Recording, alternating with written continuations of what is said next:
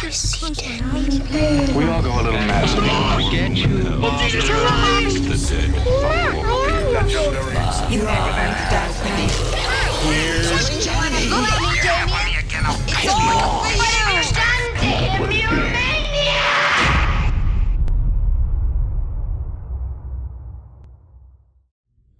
All right. Hello and welcome to the Horror Hour. And uh, today I'm really excited. I'm one of the co-hosts, Yutaka, and I've got we've got Toby Poser, John Adams, and Trey. I'm already bad because I just forgot your last name. I'm so Oh, sorry. Trey Lindsay. No Trey problem. Lindsay. Um, and we're going to talk about their film Hellbender, which um, just recently premiered on Shudder, and I've actually been watching a lot of the reviews. And I have to say, everyone, myself included, loved it. So I'd love to know how has that reception been to you all?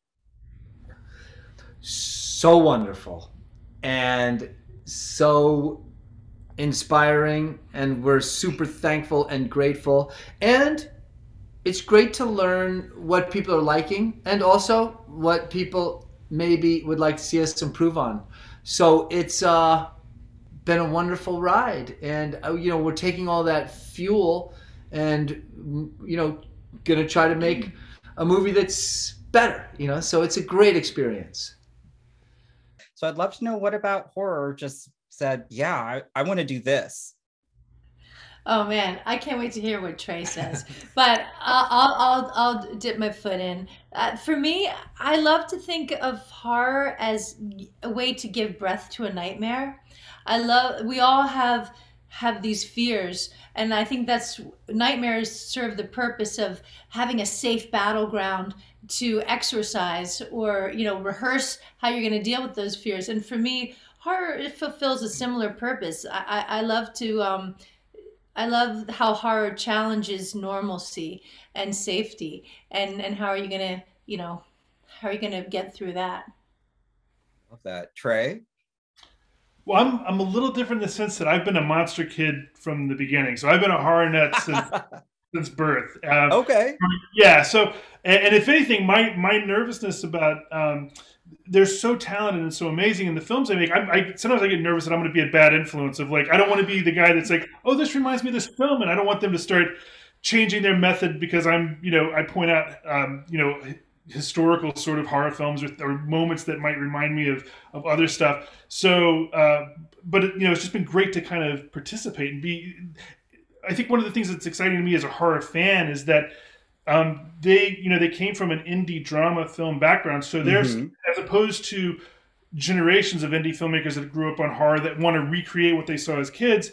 They're coming from a totally different place where they want to. They're, they're starting from the from a family drama place and then delving into horror rather than trying to replicate stuff they've seen before, which I think is where a lot of their originality comes from, and and part of what makes everything they do feel so fresh and exciting. So that's the part I love about it. Yeah, for me, one one of the things about the dramas that we made is we really felt we were anchored to reality because that's Mhm. you know, we were trying to show real people going through real issues, and that was really fun. But artistically and creatively, it kind of confines you to a place. And once we True. tried a horror movie, we realized how much freedom just got poured over our heads. And furthermore, the horror crowd is an exceptional group of people that are very fun to create for and create with. That's Yes, I, I would have to say we're we are also very new to the podcasting and all this. Um, this was something that was birthed out of COVID, but I, I mean, I grew up on horror. I remember seeing Alien when I was six years old. I shouldn't have been, but I was. Um, and so I've always loved it. And yeah, the horror community is just very welcoming. But you guys also put out, I mean, this film when when the screeners came in and I sat down and watched it, uh, it took me like 10 minutes after I finished. I'm like, oh, okay. Wow. I mean, it's it's so beautiful. One, I, I'd love to first, before I talk more about the film or get into maybe the meanings behind the film, but I'd love to know the color palette and why, uh, because I loved the cool tones unless until we saw Hellbender the band perform, or when we saw certain more devious sequences. But it, I, I just loved that that contrast, and if that was part of when you were coming up with the making of the film, you wanted to go that route. First time we've ever been asked that question, and that means Oh. a lot to us because you put your eyes on something that was really important to us. And, you know, basically, we wanted to show that these hellbenders were beyond human. They were slightly above human. That's mentally, spiritually, in all ways. And one of the ways to show that was to completely saturate their visions. So when the audience saw it, they were like, oh, like it's ultra color, it's ultra real, it's like it's beyond real. And that's why those visions are so saturated with color and why their real life, their regular life, is kind of um, cold Mhm. and and and kind of like toned down like um, we love that we love playing with color and you're the first person who's brought it up so thank you oh, it's one of the. I loved it. I thought it was just. It was gorgeous. I. I love being able to say that about a horror film, but the, it, it just simply was. I was just. I was eating that up. oh great Um. Then were speaking. you of- doing that pun on purpose no, I. it- but it does kind of lead into my next question because I kind of want to. Well, I'll actually I'll save that one because I want to dissect a shot, which now that also is a pun. I just realized that that's terrible. um, but I'd love to know um, with horror in the year of 2021 for each of you, what was um, your favorite moment in terms of what you may have saw, maybe Okay, a trend, or just just something that just uh, surprised you. Let's go with that. trey what do you say Ah, that's a tough call. Um, 2021. in 2021. So, uh, I mean, honestly, it's it's there's a lot of surprising films. I think uh, 2021 was interesting because we were all stuck inside and we were all watching movies. Right? Um, but I think the thing that I'm actually most excited about is to see what the films that come out of the COVID lockdown are going to be. And Hellbender is one of the first, but just like um, Alone with You was another film yeah um, that recently came out that kind of addresses uh, the lockdown and COVID and isolate, just the idea of isolation um, as a metaphor that suddenly everybody understands, as opposed to just a select few before. So I think um, just seeing what kind of art comes out of such a s- you know a, s- hi- a stressful year for all of us is going to be exciting. So it'd be hard for me to pin down one thing for 2021 because a lot of the movies I watch are like older films and everything else too, not necessarily released that year. Okay. But I'm so excited to see what the new stuff is that's going to spring out of the past year of of kind of craziness. I have to mention the film that a lot of people talk about, but what the hell? Um, Julia Ducournau's uh, oh yes. just like ran over me, if we want to use the puns. yes. I adore that film, and and because I, I can I can see it a different way every time, and I just I love I love her chutzpah, you know, and I think that movie is so original and shocking and beautiful and painful and so many different things, and yet fucking weird. And all Right? how can you be so make me feel so much and be weird at the same time? I, I can't even explain that film to other people because it sounds so batshit insane, but it's one of the best films I've ever seen. I was just, and to see, like, it's, mm, love that Yeah. one. Well, that's a good one. I have to say this year we, we so we did a bunch of festivals, so we got to see a lot of the 2021 films that were on the festival circuit. And the one that most impressed me and it really got me thinking, and it's influenced our next movie that we're working on right now, is a movie called The Sadness. And I have to say that the reason it impressed me because the violence was so organic and real and and relentless and brutal and I was impressed because it was so relentless and brutal that it became beautiful. And um, so I'm going to go with because it's really influenced what we're doing right now. Not that we're just going to be make some slasher splatter movie right now, but we the bar has been raised on exceptional, genuine violence, and it was really cool. I've not seen The Sadness, so I'm going to have to search that out. That sounds Oh, yeah. fantastic. It's yeah, I can't wait to actually see uh, hear what you think. Oh, I'm so excited. I, ooh. And you talking? Can we ask you like what? Can we turn it back on you? Yeah, um, there were two moments that really stood out for me. One because I think it was just so divisive, and that was *Malignant* because I personally thought it was crazy and loved it. Also, I enjoy a filmmaker being able to like go to a big studio and say, "This is the movie I want to make, and you're going to give me my money." and I was like, "Good for you, man." Um, and then I would also have to say, um, VHS 94 was just a film because it had so many different, uh, you know, I loved each of the directors and, but Chloe Okuno's Storm Drain, the way that it just was so claustrophobic and then just at the very end just takes this weird, crazy, wild turn. I just, I loved it. And I, I enjoy a good monster movie every now and then. And Hail Raatma trended for days and people putting in their own artistic spins on it was probably one of the funniest things. And I was like, I hope that just means you're watching the film. And then um, because Shudder's put out so many great films, and that's why I was also happy to see. I mean, your movie is in great company, but I'm glad to see Shudder just champion, you know, your film as well. We love Shudder. We love the we love the viewers at Shudder, and we love the Shudder company itself. It's a we're so thankful that we're in with that crew. Um, it's a great it's a great group to be a part of.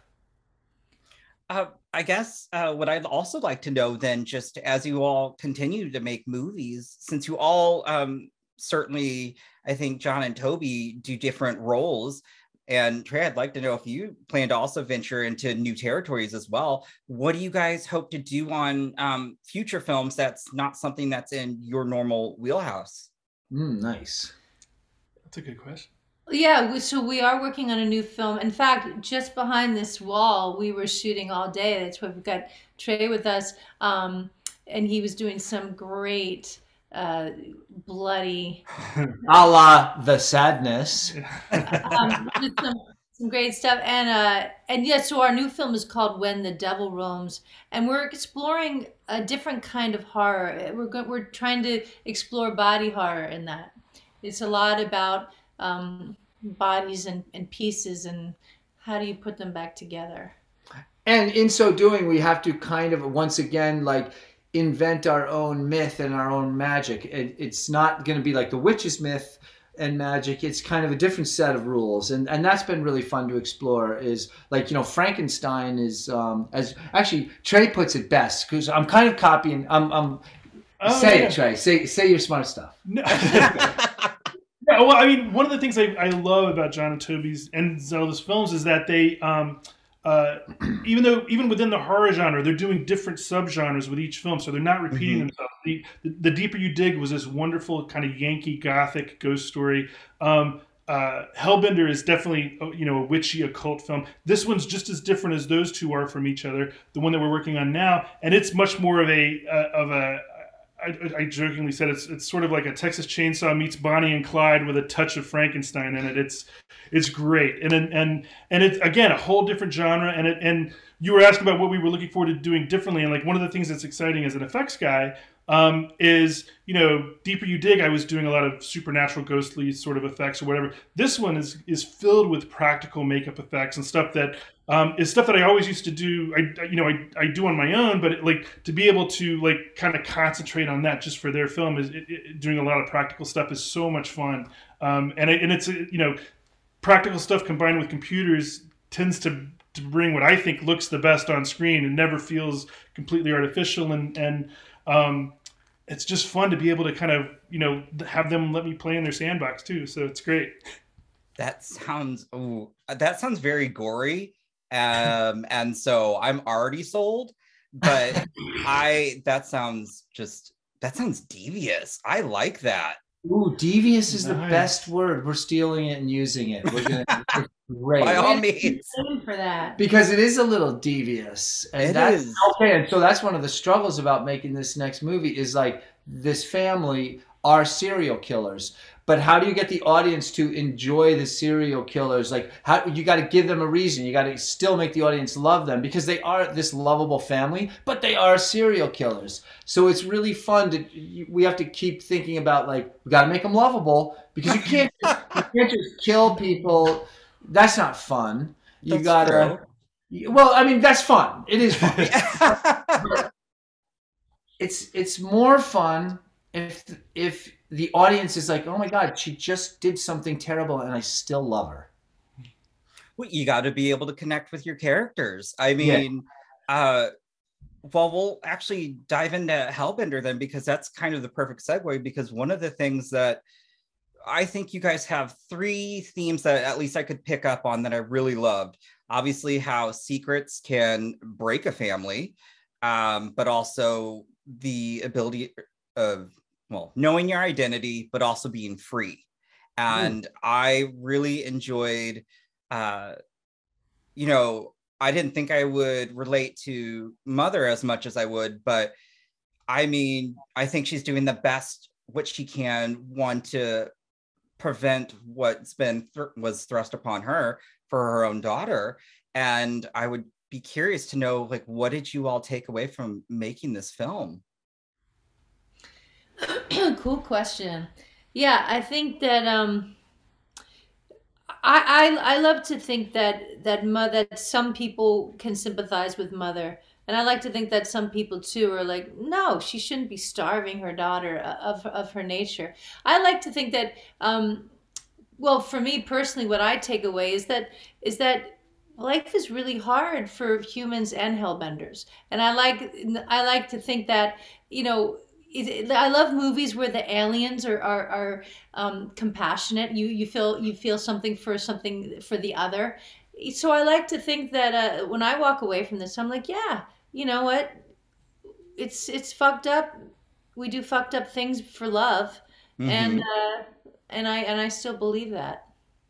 Yeah, I take away the whole idea of protective, like the I, the the question of protective lies, and mm-hmm. whether you know, it, they're complicated. Any lie is complicated, mm. and but the mother does do protective lies for a lot of good reasons, and ultimately, just like Toby said, through love. Mm-hmm. But still, even when the movie's over, when I watch the movie, I still don't know who I you know, if you had to, if you have to be in somebody's camp, I still don't know whose camp I'm in. And, and oh yeah, because of the idea of um, protective lies, it really comes down to that to me, which is is is that a good idea?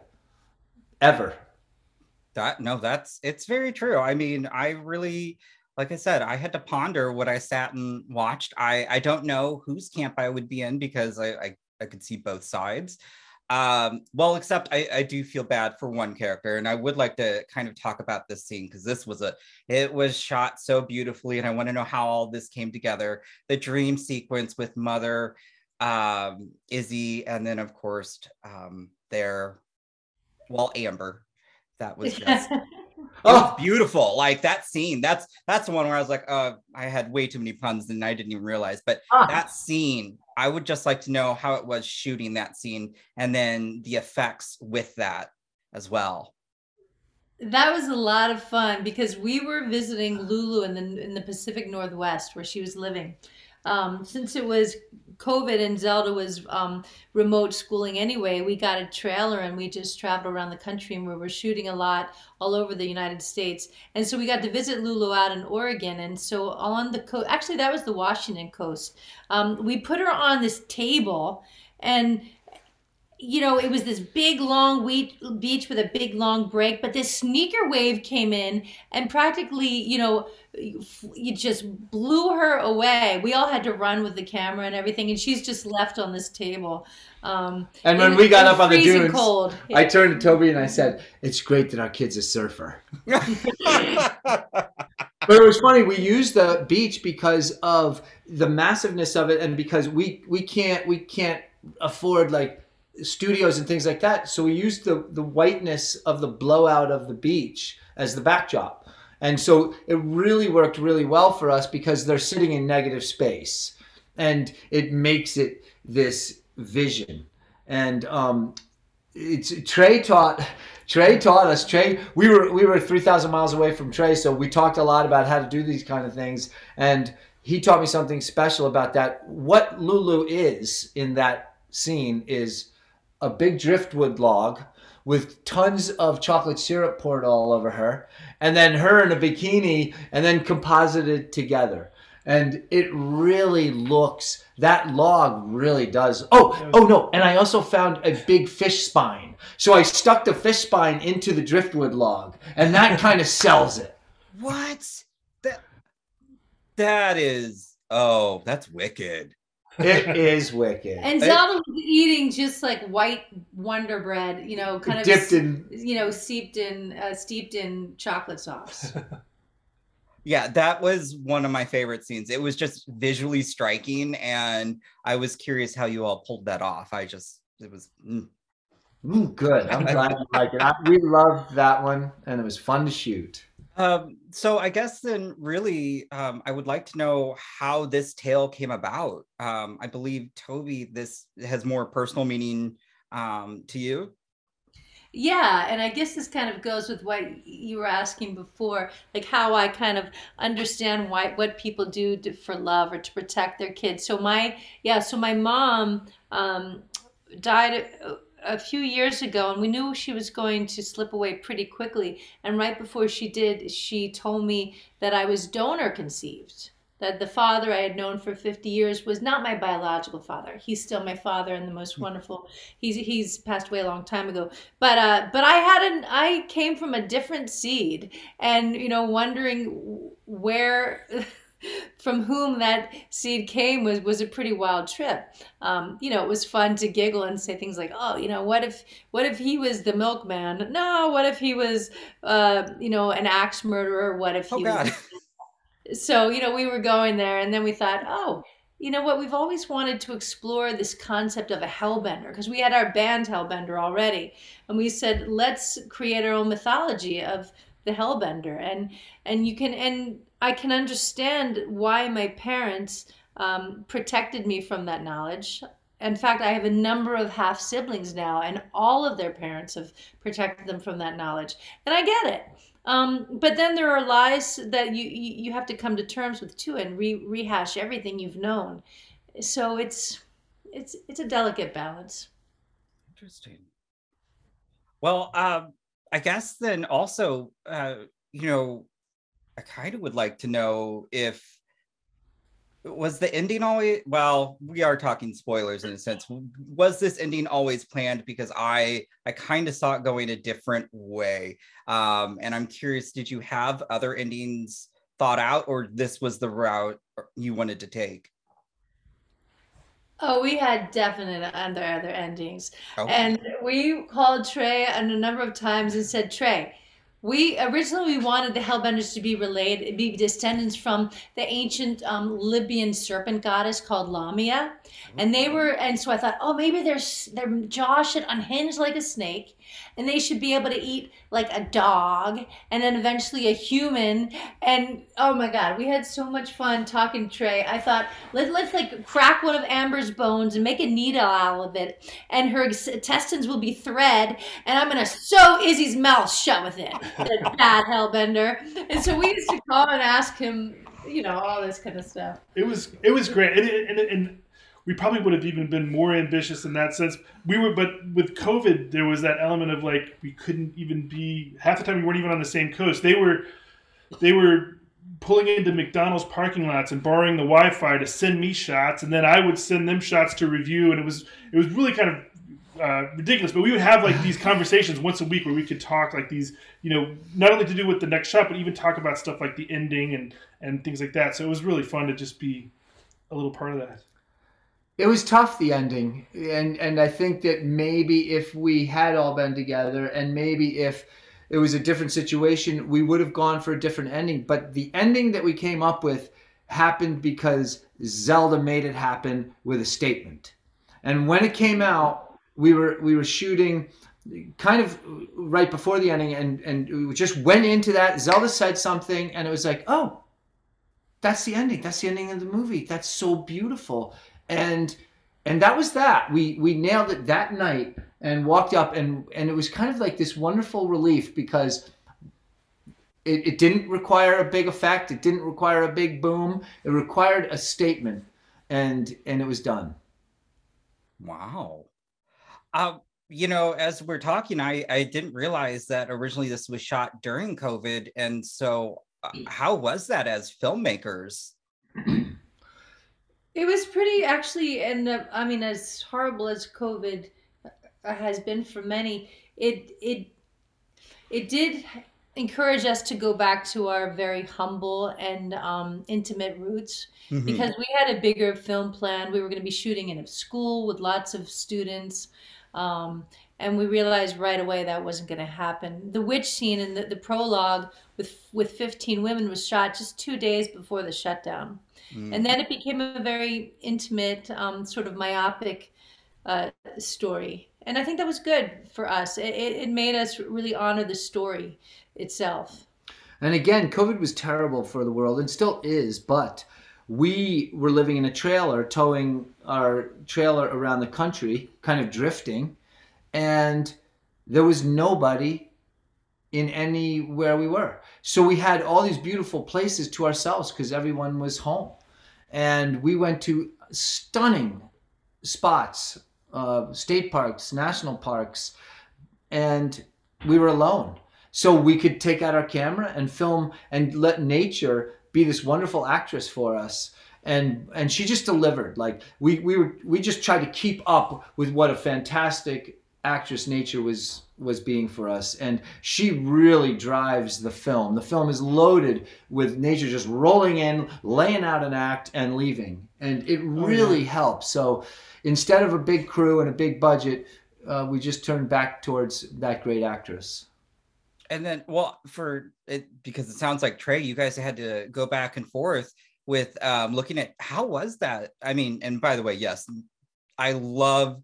I would say I love horror films right now that are using unconventional, what we wouldn't consider as being the the supporting or even lead, and that being either the music or in Hmm. this case nature. And then i saw another one where it was really the university itself. And even though they may not have this vocal presence they still are just as much as a lead character. But i would be curious trey like as a also you know working in this how is that having to you know not being there on set or being having to just you know on two ends of the coast that's That's- Honestly, I mean the only the only downside for me about not being on set is just as a fan of working with him and being with him, it kind of sucked to not be able to participate as much as I did on say the deeper you dig in terms of like being in a production uh, and being there on the shoot days. That's why we're taking full advantage now. I'm like I'm here as often as like they ever ask, just because uh, it's their sets are so awesome to be on. Um,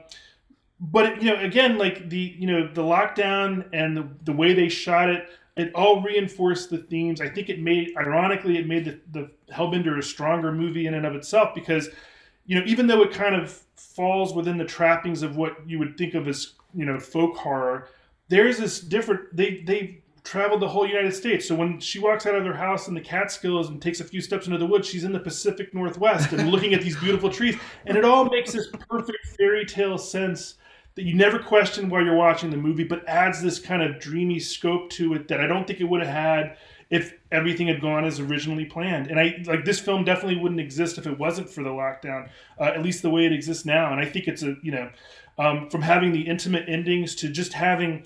You know, I was being asked to add effects to shots that were already stunning because they're shooting like next to natural geysers and stuff that are coming up. And it's like, wow, look, you did a lot of work. It's like actually, Mother Nature did like eighty percent of that shot. I'm just adding a little bit here. So it was a pleasure. I mean, it, you know, uh, in that sense, it was it was hugely rewarding. But you know, the hardest part was just missing, you know, being around them and being part of the the actual process day to day. I would say um, from some of the filmmakers that I've spoken with, you know, as it, yes, COVID, it, it was, it is horrible as we're still kind of, you know, um, you know, wading through it. But uh, I mean, as filmmakers, though, did it open up more of create creative space for you in terms of where a story may take it or how you did want to shoot something? I think so. There's that fun scene at the pool where um, Izzy and Amber meet, and that was improv. That was improvisation, and it was also reality. It's because uh, uh, Lulu wasn't in our pod, and she had been teaching children. We were very careful. This was pre-vax era, so Mhm. um, Zelda really didn't want to be close to her, so she picked up that chair. She moved it six feet away, and she said, "I can't get close to people." And Lulu said, "None of us can." And it was like, "Oh, that's that's that's true." Oh, Um, wow. Uh, and yeah, shooting with Lulu, it was it was challenging uh, but we shoot a lot outside anyway. Um, I think another thing that actually COVID um, helped with this movie was because we weren't going to have a lot of actors and actresses, and because we weren't going to be shooting in town or in restaurants or in anywhere with anybody. Mm-hmm. The next, the next, besides nature, the next actress is going to be your audio, your sound, and I think that like we really leaned heavily on sound in Hellbender because we didn't have uh, you know an actress to roll in, so we needed to like like inflate the movie with something else, and I think it really helped to really say, you know what, this movie's got to have great sound. We got to work really hard on this sound. It's got to be a, like also another character in the movie. So it was a challenge and it was fun and it helped kind of drive a passion um, for what what's it called sound design. Right. Yeah. Well, I'd love to talk about the soundtrack because that was that was fun. I Huh. also enjoyed like watching them both watching you both play was just that was something else. I would love to know about, you know, how that band came about and then, you know, just filming those scenes because I felt like I was in a in a different world because it just felt something I, I loved that uh, with uh Zelda with the makeup or Izzy with the makeup and it's beautiful. Toby's great about the, the makeup because she played the, the biggest role in that. But um, I've played both. Me and the girls have had bands since they were little kids. Uh, Lulu and I had a band called the Hot Roses since she was four or five, and then Zelda we started playing. We became Kid California when she was I don't know six, and she started playing drums. But as they both grew older, they became more interested instead of playing instruments and singing, which was great.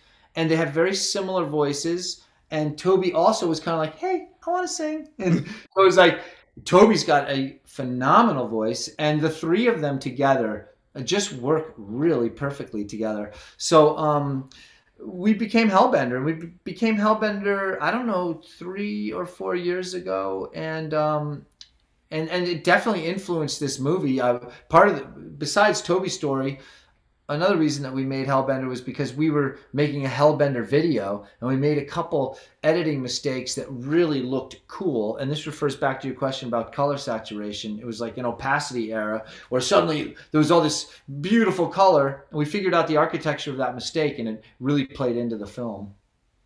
But oh, the tribal makeup, I think you're best at answering that. Yeah, Yeah, that we- was we had a lot of fun with that because we wanted it to um, you know have some some narrative heft. There's all there there are meanings behind the makeup is it starts out with izzy has tears or they also almost look like nooses no matter depending on how you look at it. Um, mother has x's on her eyes and she just doesn't want to see the truth. Um, hers or her daughters and then the next one, after uh, Izzy meets Amber, she has a star in her eye, so she has stars in her eyes.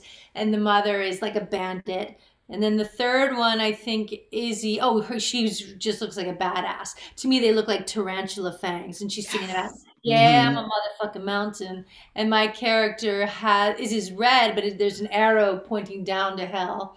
Um, so yeah, there's we we love to infiltrate our films with all kinds of subliminal little messages that we hope will poke through for others. I didn't know catch that, gotta- so I'm gonna have to go back and rewatch that just to make.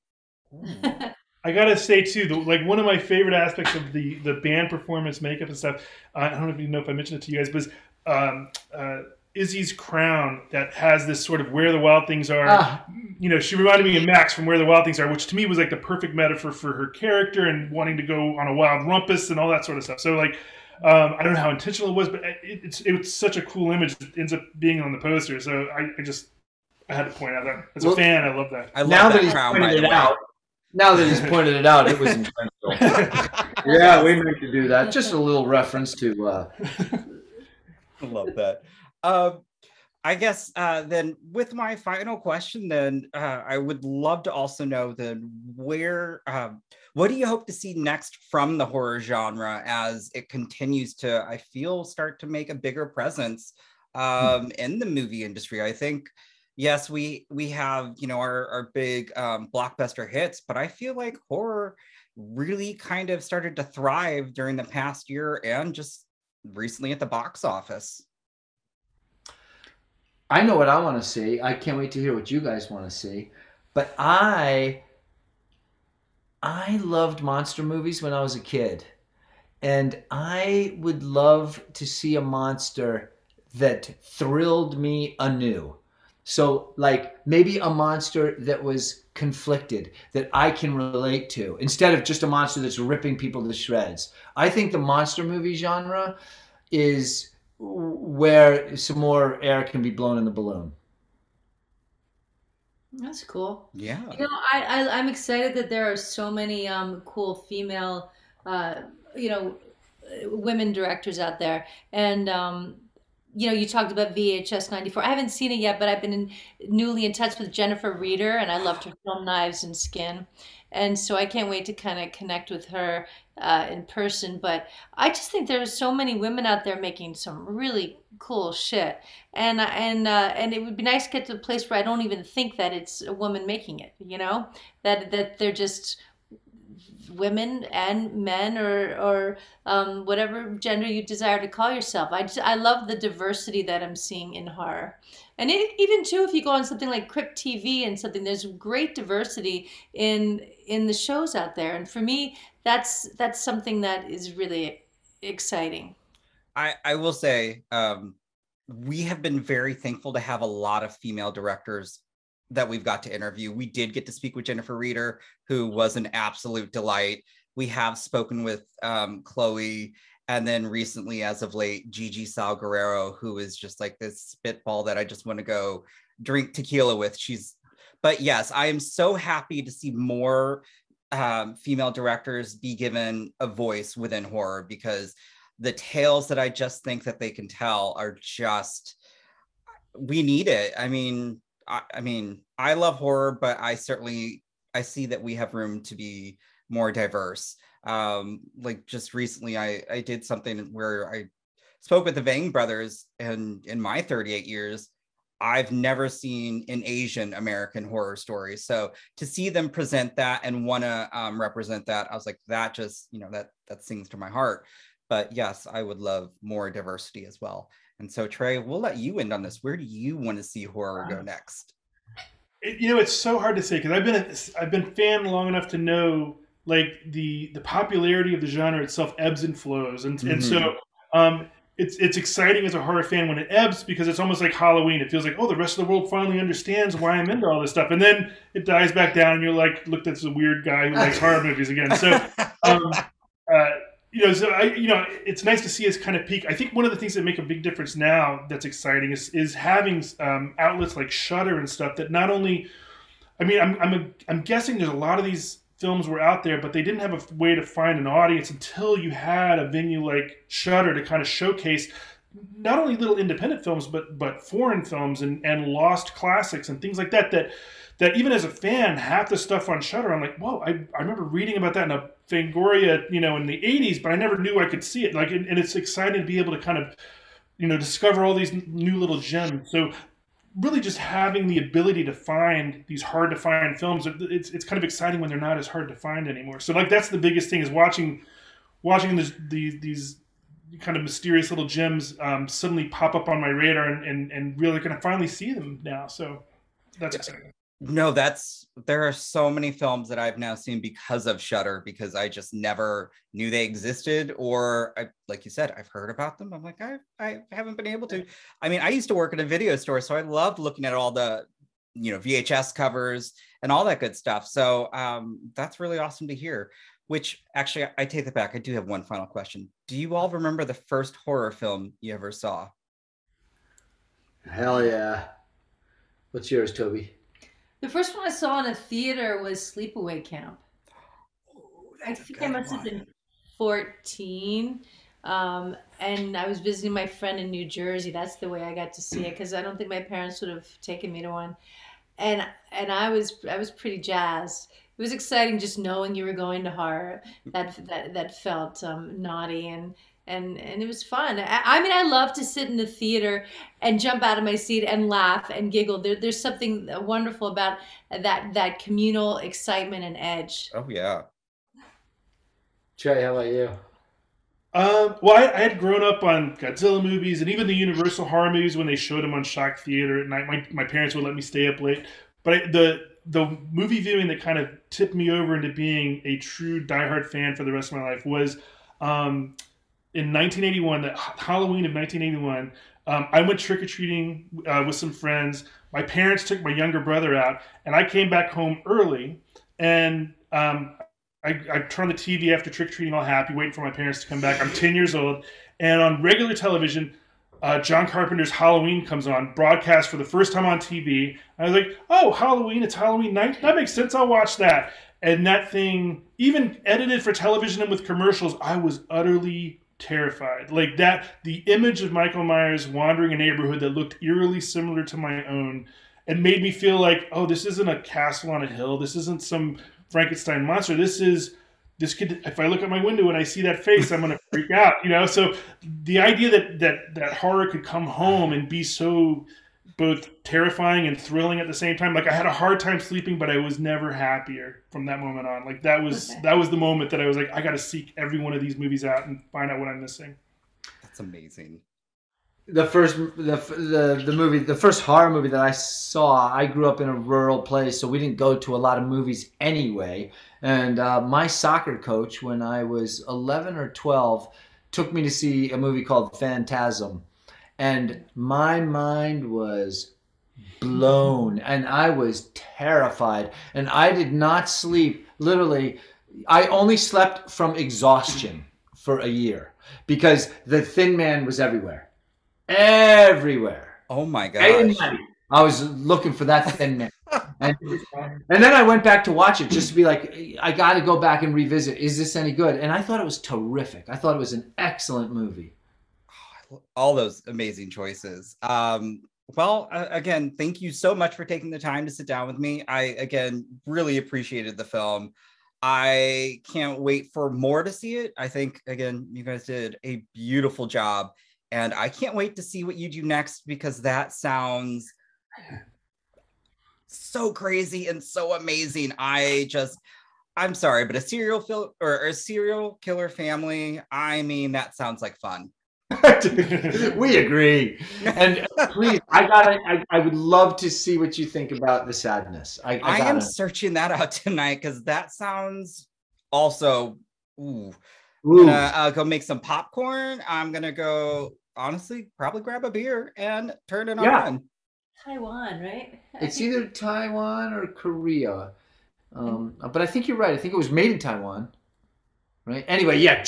Please let us know what you think. I will. Well, again, thank you all so much. And then with that, I'll say goodbye.